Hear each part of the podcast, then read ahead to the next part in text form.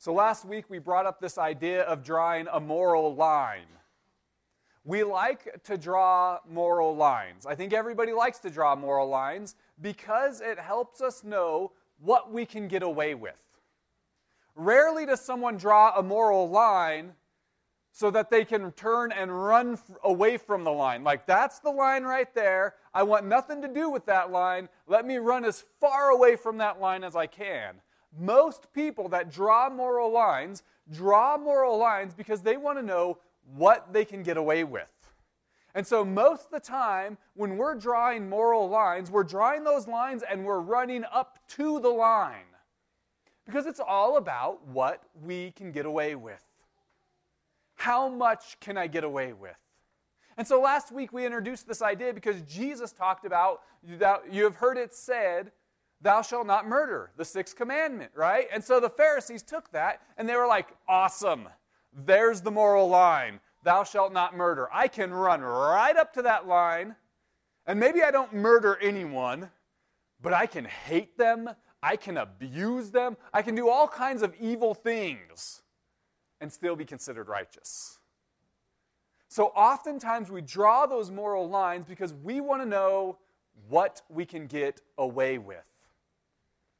So the object then is not God and glorifying God, but what can I get away with? The object then is not, what is God calling me to do? The question isn't, what is God calling me to do in this situation? But what can I get away with? And so, just like we talked about last week, drawing this moral line actually makes our, takes our eyes off of God and fixes them on our behavior. Takes our eyes off of God and fixes them on what we are doing. And human religion is constantly trying to change behavior. Human religion is all about behavior modification, and it's all about what can we get away with. So human religion is constantly drawing these lines and then playing around right next to the line, dancing, maybe even on top of the line, just so that they can say they're righteous. And it's all about what people would call behavior modification. It's not about true heart change, it's about making ourselves look better, feel better, act better. Because we know the, the, the devastating consequences of jumping over that line, right? We drew this moral line because we know, culturally, we know, personally, we know, that if we allow murder to happen in society, then our culture collapses. If we allow adultery, if we allow all these things where we draw the line, our culture collapses. So there, there seems like there's a benefit there, right? But Paul in Colossians says that this human religion, which seems to have wisdom, actually has no value against the desires of the flesh. Your heart, my heart, is desperately wicked. It has these desires. And so we draw these lines thinking that these lines can actually control our desire. When actually, it does nothing against those desires. The lines that we draw will never cure your wicked heart, and will never cure my wicked heart either. Now, some people will hear me talk about this about not drawing these moral lines, and they'll say, You must not take sin seriously, Aaron. Come on, we have to draw moral lines. Otherwise, how do we know what we can do and what we can't do? You definitely don't take sin seriously. You must not really love God if you will tolerate sinful behavior. To that, I would reply, it's not that I don't take sin seriously. Oh, I know the devastating impacts of sin. I know how sin kills. But I also know that the only way to be free from sin is to be so focused on God you no longer think about sin. You will never hate your sin enough to be free from it. You'll never hate your sin enough to no longer be a slave to it. The only way you can be free from sin is by focusing your eyes on God. For example, this is an example that Jen and I like to use a lot. nobody, I challenge, actually, I should say this. I challenge everybody right now to not think about pink elephants. They're pink, they're elephants. That's weird, right? A big pink elephant, maybe wearing a tutu, I don't know. But don't think about pink elephants. Don't do it. Don't you dare let a pink elephant pop into your mind right now. If you do, if you let a pink elephant pop into your mind right now, you are an utter failure. And if you fail at this task, you will need to go to the dark room of shame. And you will stay in that dark room of shame until you can not think about pink elephants for long enough. Who knows how long that could be? It could be weeks, could be months. But you stay in that dark room of shame until you haven't thought about a pink elephant for a week. And then you can start to come out of that, pink, that dark room of shame. But as you come out, you better not think about pink elephants.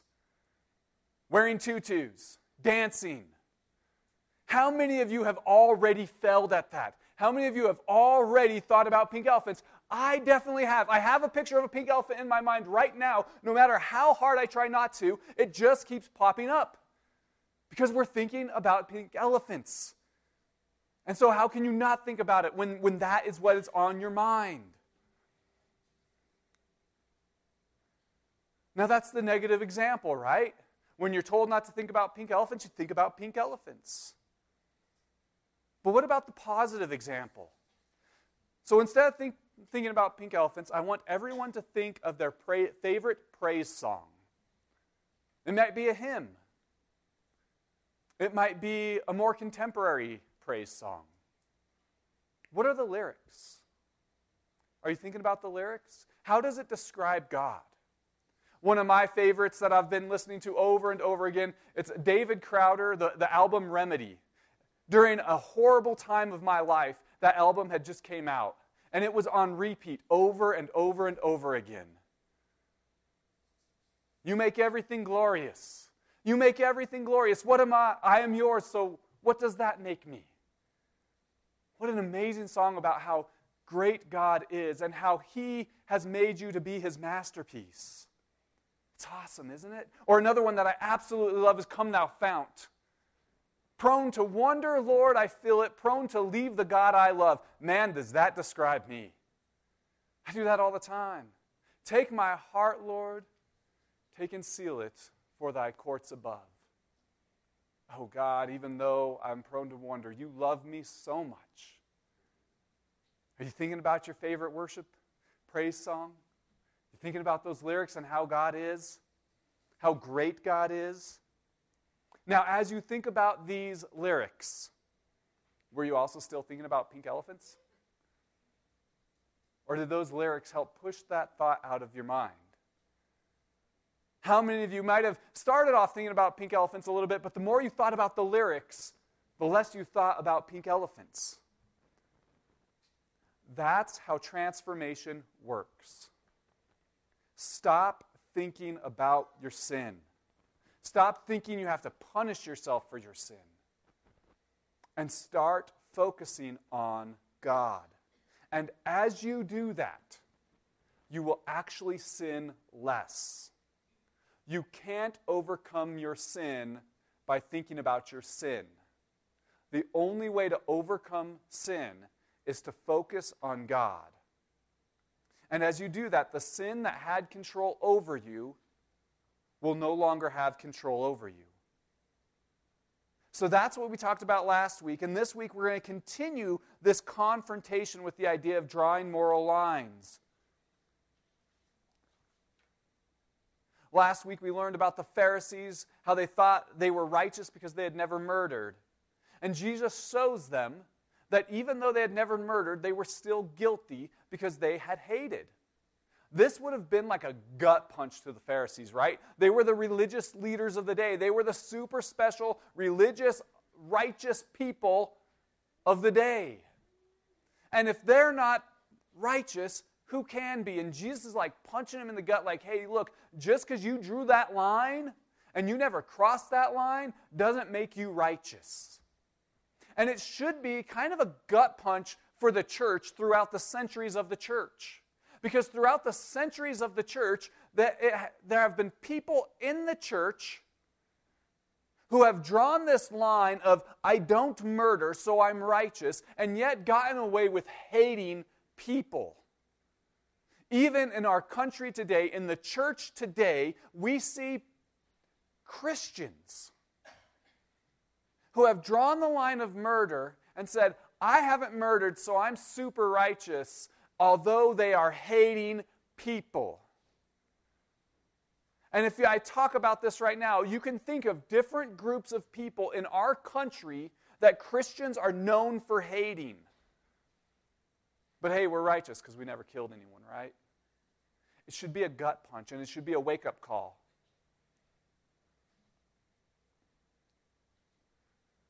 So today we'll examine the moral lines of adultery, lust, and divorce. Really light topics, right? As we continue our series called Following. We called it Following because Jesus is preaching a sermon, and I think it's always important to remind us that this is a sermon. We like to break it up because we can't preach through the whole sermon in one setting. Well, maybe we will at the very end. But it would take a long time, and we might just skim over it. But this is a sermon, and it's all connected. And Jesus is confronting the religious legalism of the day. The religious legalism, the human religion that said, I am righteous because I do these things, and it's all about behavior modification, and we can just forget about our, our wicked desires because we've modified our behavior. And Jesus is confronting this idea, and he's kind of posing the question to the multitudes. If you remember, he's preaching, there's his disciples who are already believers. Then beyond that, there are the multitudes, and beyond the multitudes are the super special religious people of the day, the Pharisees. And he's preaching to them, and he's posing this question Will you follow the religious legalism of the day, or will you follow Jesus? And that's the question that we are posed with today. But we'll pick up in Matthew 5, starting in verse 27. You have heard that it was said, You shall not commit adultery. But I say to you that everyone who looks at a woman with lustful intent has already committed adultery with her in his heart. If your right eye causes you to sin, tear it out and throw it away. For it is better that you lose one of your members than that your whole body be thrown into hell. And if your right hand causes you to sin, cut it off and throw it away. For it is better that you lose one of your members than that your whole body go into hell. It was said, Whoever divorces his wife, let him give her a certificate of divorce. But I say to you that everyone who divorces his wife, except on the ground of sexual immorality, makes her commit adultery. And whoever marries a divorced woman commits adultery. So we're picking back up, and last week we talked a little bit as we studied his teaching on anger. We talked about how he has this you have heard it said, but I say formula. Now, this was a formula that religious leaders of the day used to give a correct teaching. So they might introduce a certain teaching, you have heard it said.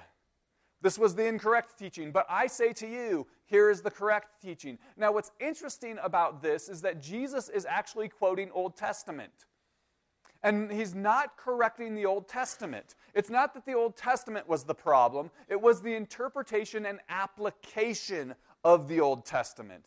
And that's one of the most important things that we can take away from this is our application can be messed up. We can have even right interpretation but have wrong application.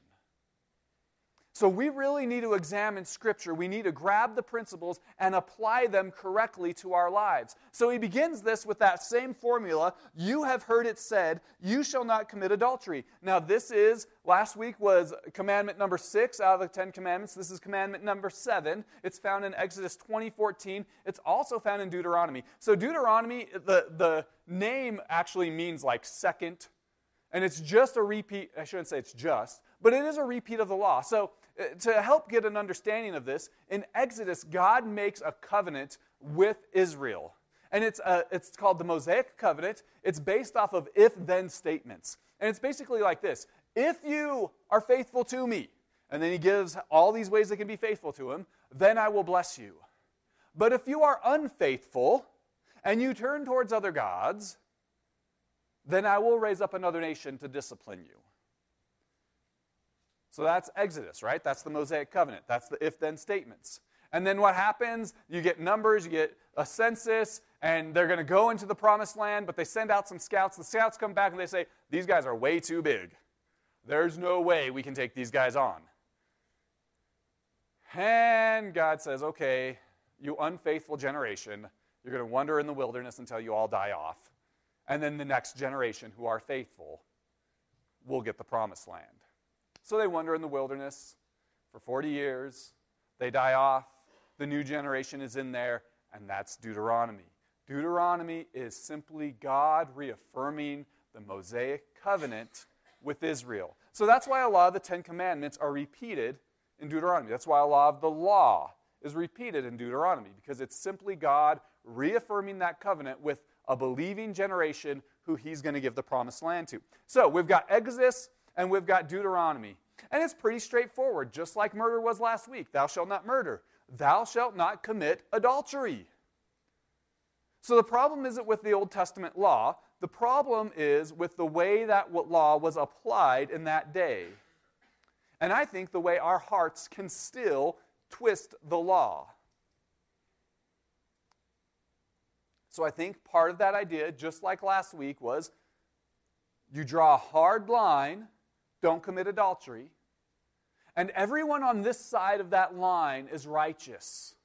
And everyone on that side of the line are despicable and disgusting.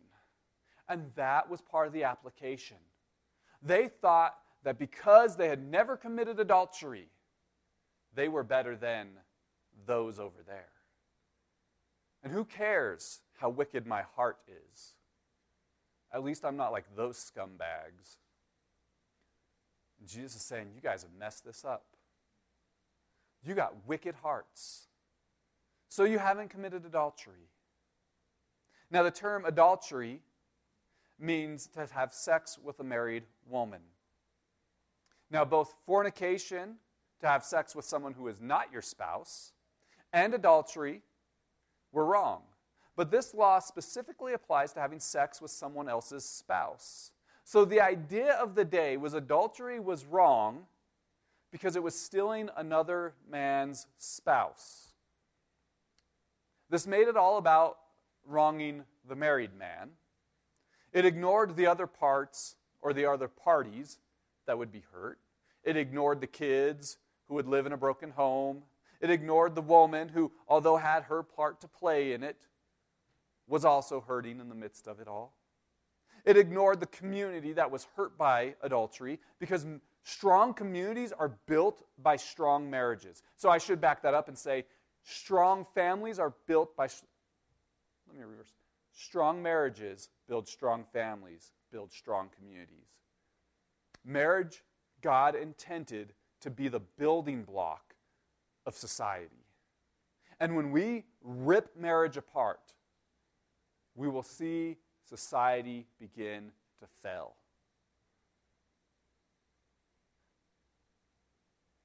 So when we commit adultery and we rip marriages apart, we're actually undermining society as well. So often people think that there are very few victims of their sin. It's just me and her. What's the big deal? The big deal is that although it's you and her, it's actually affecting the entire community.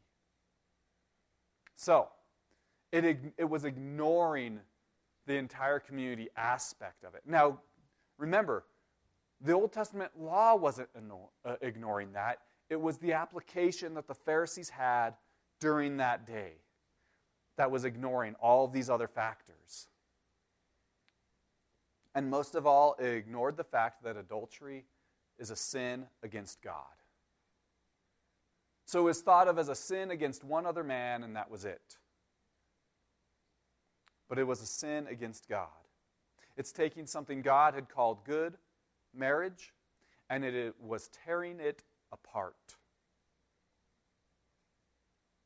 So Jesus here is using the you have heard, but I say formula to give us the correct way to view adultery and righteousness. So they had drawn this line, right? And they could play however they wanted. They could have as wicked of a heart as they wanted. as long as they didn't steal another man's wife. And then Jesus gives that correct teaching in verse 28. But I say to you that everyone who looks at a woman with lustful intent has already committed adultery with her in his heart. That's it. Count me out. I'm done. I'm not righteous. How many of you thought you'd hear your pastor confess to lustful thoughts today? Probably not many. But once again, Jesus cuts to the heart of the problem, and the heart isn't just adultery. It's a desire that is longs for adultery. It's a desire for someone else's wife. It's a desire for someone who isn't your wife. And every single one of us has committed this sin. Every single one of us, myself included, has looked upon someone else with lust. So, this lustful intent is to look with the purpose of arousing sexual desire. That's literally what it means. It means to look with the purpose of arousing sexual desire. And I think that's helpful for us to know because it's not just recognizing beauty, right? It's not just seeing someone and quickly turning your head or bouncing your eyes.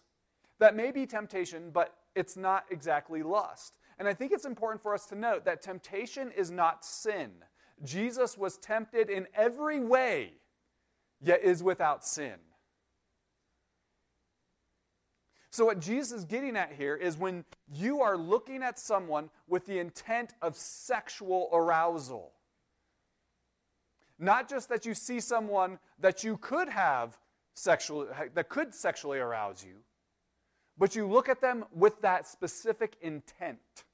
Now, I think this is really important for us to understand because the application here is when you see a beautiful woman walking by and you recognize that beauty, that it doesn't necessarily mean you are looking with lust. But it's when you look again to arouse yourself sexually that is lust. So when you're hiking Fat Man's Loop and here comes the trail runner with that perfectly sculpted body, wearing almost nothing. I don't know why that's a trend right now, but it is a trend. So wearing almost nothing, what do you do? What do you do in that moment? You've recognized it. Do you press on? Do you enjoy the beautiful scenery of Flagstaff? Or do you look again? Do you let that temptation begin to control your eyes? So, when you first saw her, you might have felt a release of dopamine, and that's a chemical in your brain that makes you feel good. Did you feel that release of dopamine and think, whoa, I better look at that beautiful pine tree right there? Or did you like the hit of dopamine that you just received and thought, I'd like another one, please? And so you look back again. That second look, that's the lustful intent. When you got the hit of dopamine and you said, I really enjoyed that hit of dopamine, I would like another. So you look again with the intent for that sexual arousal, that is looking with lust. That is looking with intent to arouse yourself sexually. And that's the question at hand that Jesus has. Not, did you see a beautiful woman? But how did you view her? And did you continue to look so that you could continue to get that hit of dopamine? I think it's important for us because on this topic, a lot of women have been hurt and a lot of women have been shamed for their beauty. And I think it's important for us to notice that Jesus is not addressing the ladies here. He's not saying, hey, ladies, if a man looks at you with lustful intent, with, with an intent to sexually arouse themselves, you have already committed adultery with him. But he puts it all on the man here. Now, I think it's important for us to say that there is appropriate dress for women, there is uh, modest dress for women, and that is addressed other places in Scripture. So there are other places in Scripture that, that addresses how women dress.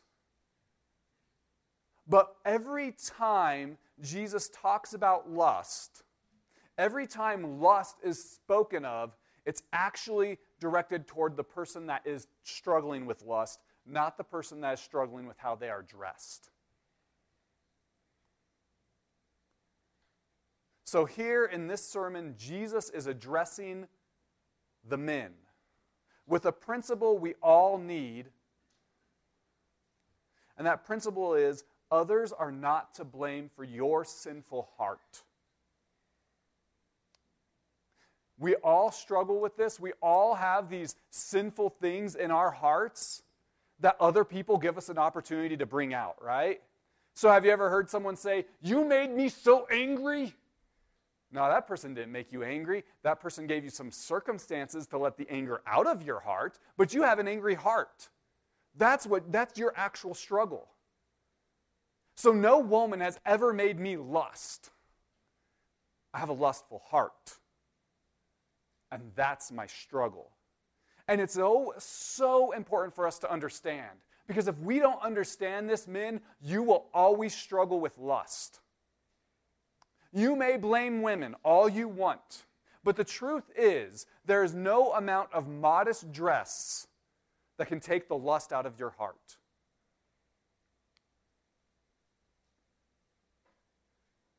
You have a lustful heart. She might have given you an opportunity to let that lust come out, to express that lust. But your problem is you have a lustful heart. So you cannot in lust with dress codes. There's no amount of burqas in this world, no amount of denim skirts in this world, no amount of loose fitting coveralls in this world that can do it.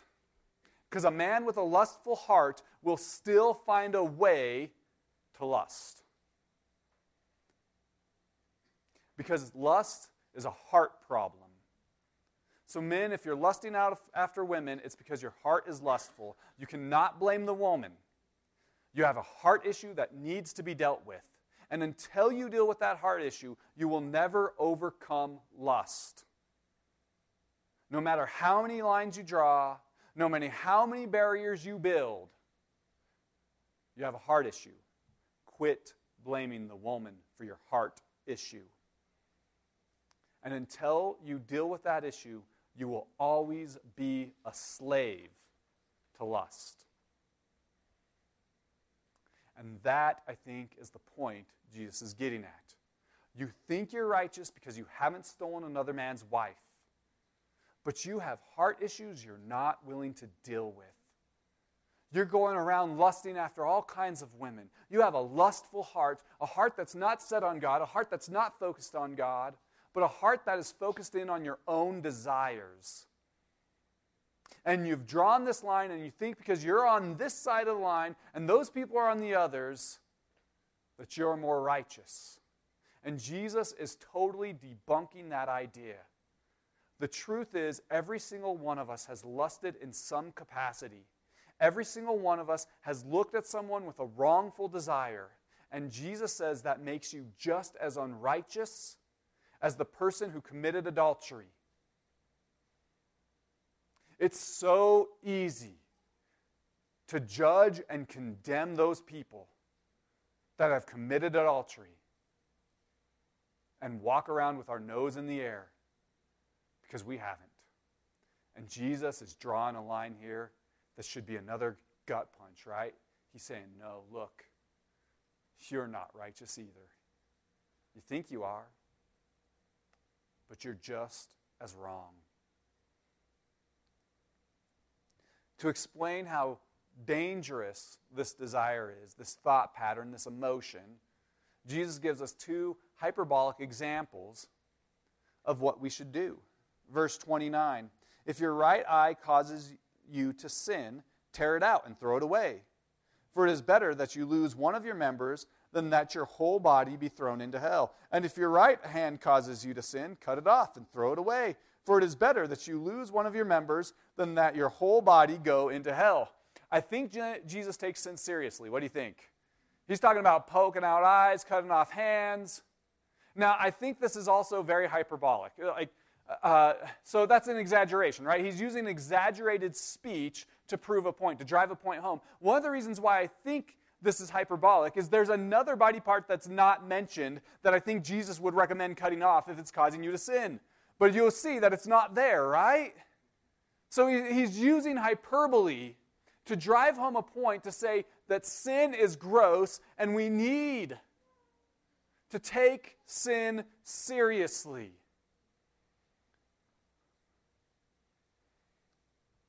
Take it seriously.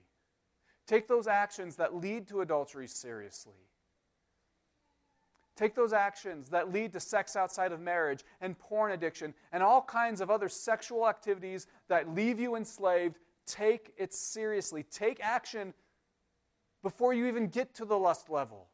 Deal with that heart issue before you begin lusting, before lust begins to have control over you. Don't play around with unhealthy desires. So much of Christian life is what's called sin management, that we think we can just manage our sin. And so we're like, I can handle a little bit of this sin, I can handle a little bit of that sin. That sin I can't handle, so I'm going to draw a line, and I won't step over the line to handle that sin. But I can kind of handle my sins on my own. In fact, I want to prove to God how much more I love Him by handling my sin on my own. How many Christians have had that thought? To prove to God how much I love Him, I'm going to handle my sin. And so we get into this idea of sin management. And we think we can do just a little.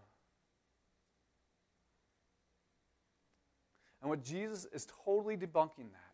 And he's saying, don't just draw a line. Because when you draw this line here at adultery and you think you can play over here, you'll actually end up in adultery. When you draw a line at adultery and you think, but it's okay if I still looks at girls. Uh, let's say my wife isn't around and there's a beautiful young girl walking around. I can just steal that look. It, it's not even going to hurt my wife because she's not here. And Jesus is saying that will eventually lead to adultery. You'll start getting used to stealing those looks. And eventually, you might even look at her while your wife is around. And then you'll get used to that and you'll keep creeping closer and closer to the line, and then you'll dance on the line until you've stepped over it. I was talking with a guy who had had an affair, and this is exactly how it went down. It started out with checking out the other woman. She was a coworker, she was beautiful. His wife wasn't around. She couldn't be offended, right? She, she wouldn't be hurt if I just snuck a couple peeks here and there. So it's good. It's all right. No harm, no foul, right? But after stealing a couple looks, that no longer satisfied. And so then crept in a little bit of flirtation. Once again, it's just at work. So it's okay. I won't go any further. My wife will never know, so she'll never actually be hurt by this flirtation I have with this other girl. And since it's at work, it can't go any further. And you know what? My wife doesn't really get me right now. She doesn't understand what I go through at work, but this girl does. So it's okay for me to confide in her. And the line, he, he got closer to the line. Now, he thought he was righteous. He had saved himself for marriage. He hadn't had sex until he was married, right? So he was righteous. Not like those sinners that had sex and messed up before they got married. So he just played around on this side of the line. And then the first kiss happened. And he had been playing around with the line for so long and when I asked him about that first kiss, I said, What were you thinking? And he said, In all honesty, I was thinking, I can't believe I'm going to get away with this. That's what happens when you draw the line and you're focused on the line. Is eventually you run up to the line and you say, I'll get away with crossing the line.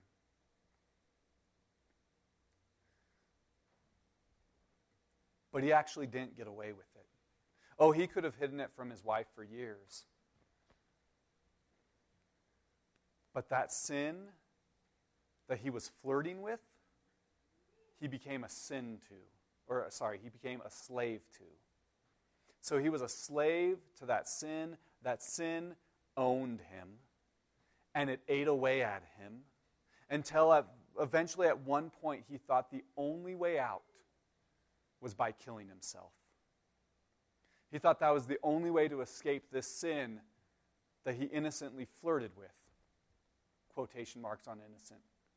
Innocently flirted with was now the only way out was through suicide. And that's what sin management does. That's how sin management operates. That's what drawing a line and thinking that if as long as I'm on this side of the line I remain righteous does.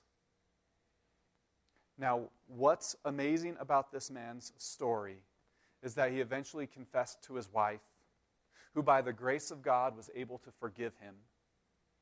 And it wasn't all roses and flowers at first. There was a lot of hard work, there was a lot of forgiveness that had to be done.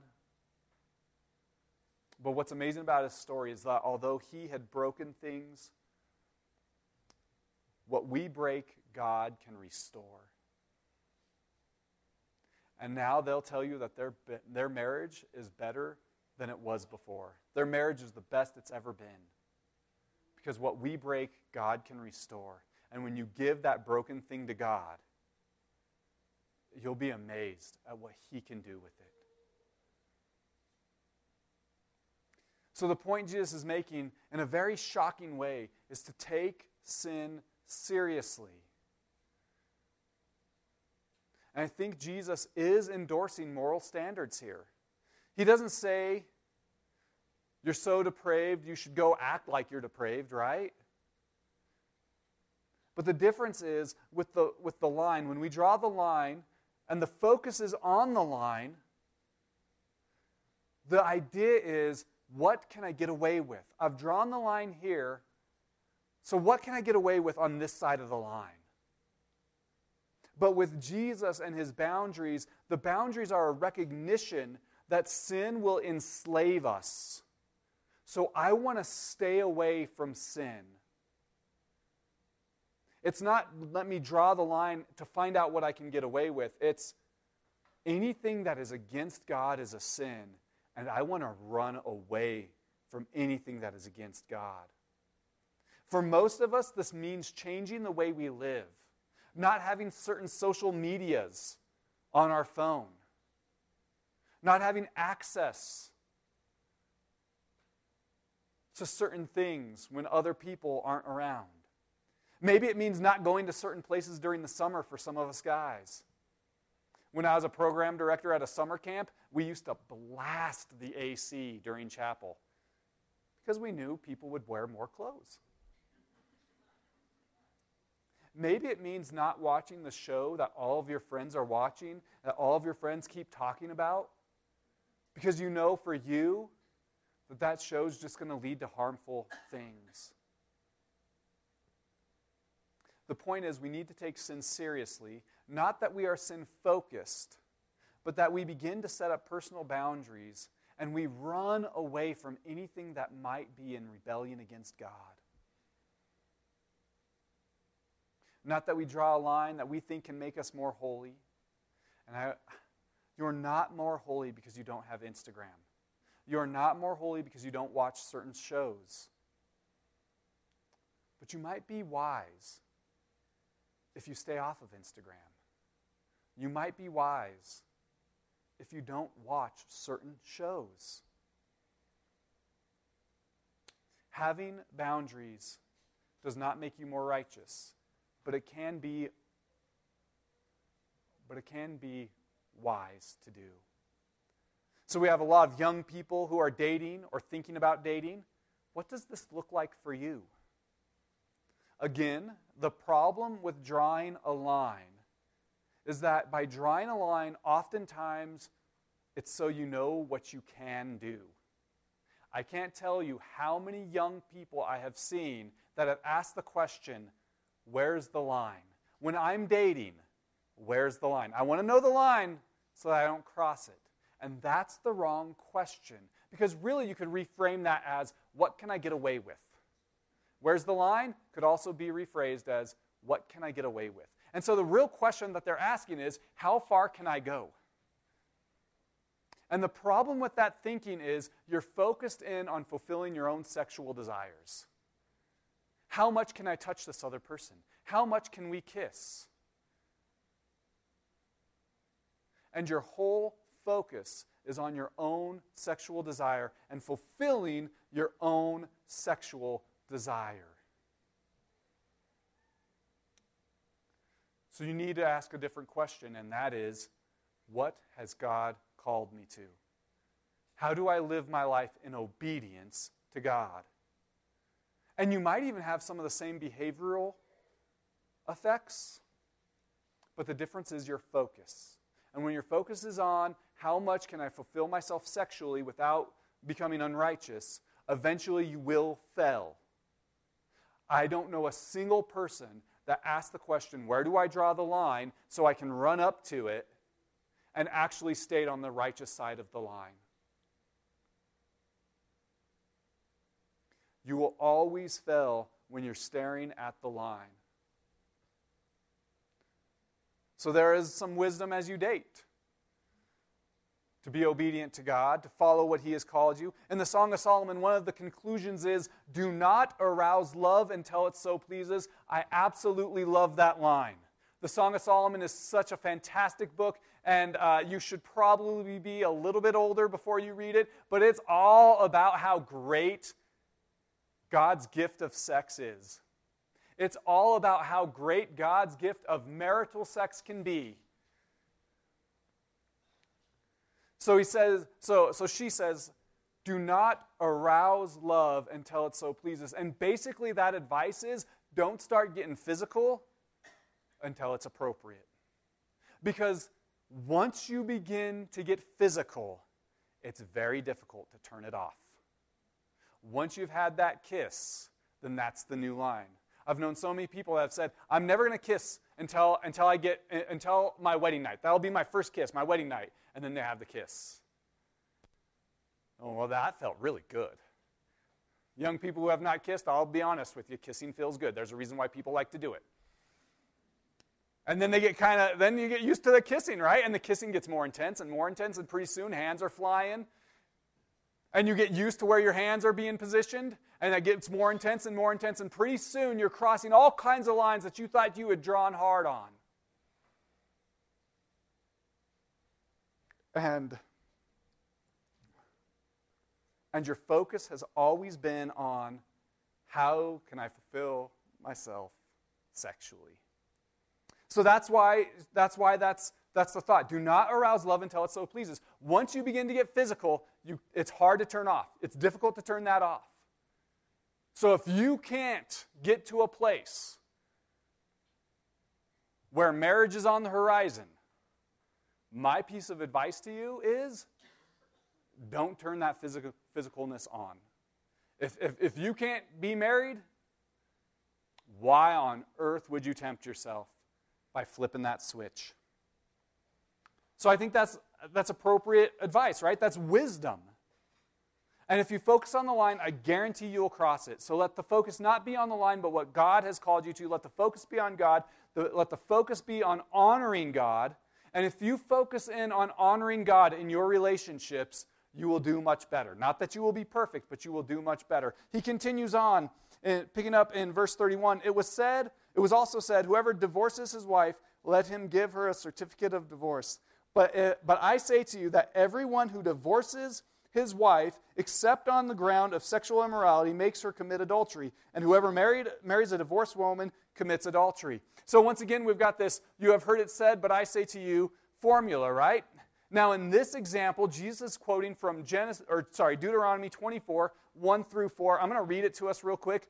When a man takes a wife and marries her, if he then finds no favor in if she then finds no favor in his eyes because he has found some indecency in her, and he writes her a certificate of divorce and puts it in her hands and sends her out of his house, and she departs out of his house, and if she goes and becomes another man's wife, and the latter man hates her and writes her a certificate of divorce and puts it in her hand and sends her out of his house, or the latter man dies. This is like, wow, what a scenario, right? Can we dream up something so complicated? Who took her to be his wife, then her former husband, who sent her away, may not take her again to be his wife after she has been defiled, for that is an abomination to the Lord. And you shall not bring sin upon the land that the Lord your God is giving to you for an inheritance. Whew. At first reading, from our cultural perspective, we are like, what? Huh? What did you say here? All kinds of questions come up, right? So I think it's helpful for us to, to, to understand the culture of the time. So before this law was written, women were thought of as property. And a man could divorce her for any reason. In fact, you might not even say that he divorced her. A man could just leave and abandon his wife at any moment, just like he might abandon a vehicle, a car. In those days, maybe your horse you didn't like the way your horse operated. You couldn't get good enough money for your horse, so you would just leave your horse, right? And you could leave her without giving her a certificate of divorce, which would mean that she would still be considered your property, even though he already abandoned her. So then, years later, he could come back and force her to be his wife again because she was considered his property. So if a husband left a wife, no one would marry her because at any time the first husband could come back and claim her as his own. So when we understand that cultural custom, the idea behind this law isn't an abuse of women, it's actually to protect women. A husband was no longer to treat her like his property. And if he handed her a certificate of divorce, she could actually have the certificate that says, He no longer owns me. I actually have freedom to get remarried. So if another man found interest in her, Whereas before, he might be like, Whoa, I'm not going to invest anything in you because this other man can come back to you.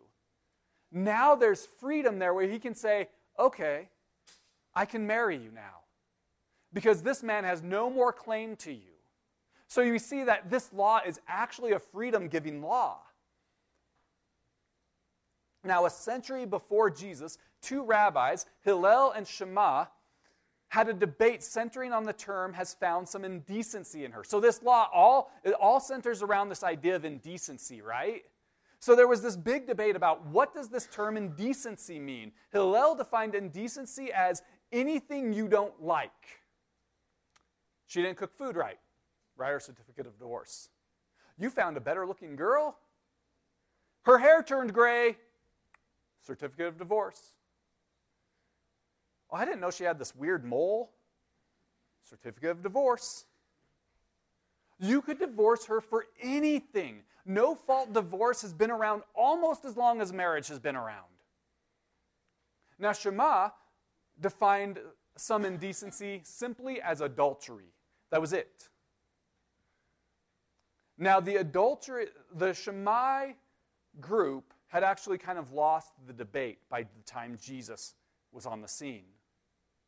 And so, what was happening was several of the super special, righteous, religious people, the Pharisees, had been writing certificates of divorce for any reason. Now, I haven't committed adultery, but I lust. So I'm, but I'm still righteous, right? And I have, I, I have written a certificate of divorce. I didn't like my wife. She made the worst meal of my life. It was horrible. So I wrote her a certificate of divorce. But hey, it's back in the law of Moses, so I'm still righteous. That was the idea. That was what was happening. So they had twisted a law that was actually meant to protect women, and they had twisted it so that they could abuse women. So Jesus, a century later, enters back into this debate. And once again, the Pharisees feel the sting of getting called out. Not only have they lessened marriage, but they've also been committing adultery because they have been forcing their wives out. And before we get go any further, I think it's important to note that we live in a culture that is full of divorce. I know there are divorced people here in this building. And whenever I meet a divorced person that runs into this, or oftentimes I'll, I'll talk to a divorced person and they'll quote this specific passage with no hope. And I think the context helps us. The Pharisees thought they could get away with having a no fault divorce, and this is confronting that idea. It's also important for us to recognize God's grace. No sin is too great that He can't restore it. Jesus is confronting religious hypocrites that think they're better, even though they're writing certificates of divorce for any reason. And Jesus absolutely hates divorce. Divorce is ugly, divorce is messy, divorce hurts. It hurts people, it hurts children, it hurts communities divorce goes against God's intended purpose for marriage.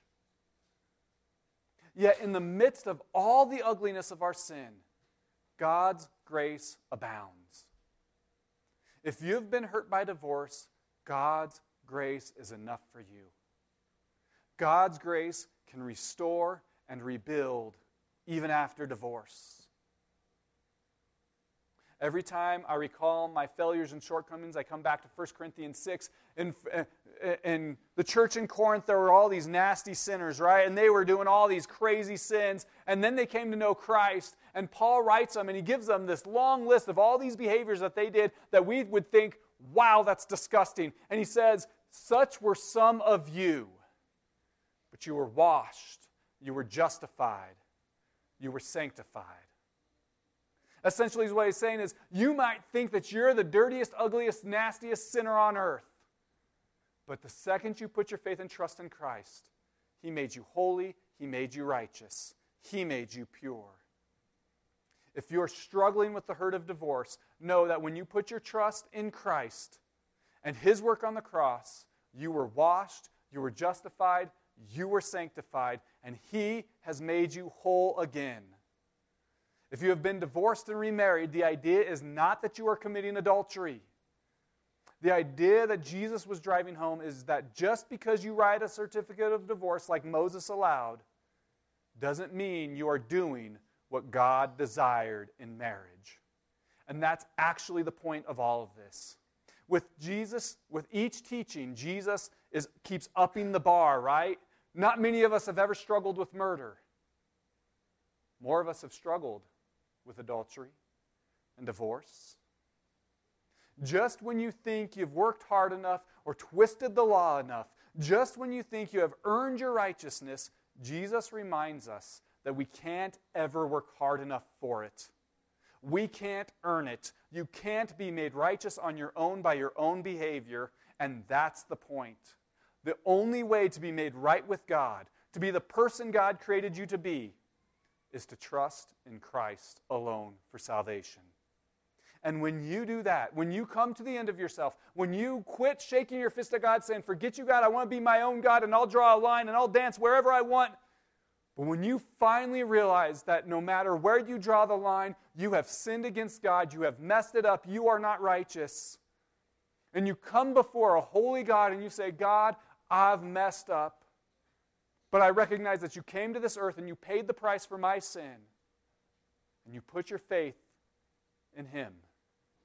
He makes you holy, He makes you righteous, He makes you pure. Dear Lord, we thank you so much that it's not dependent upon us, but upon you. That there's nothing we could do to ever earn it, but you have already done the work. All we have to do is simply believe, to put our faith and trust in you.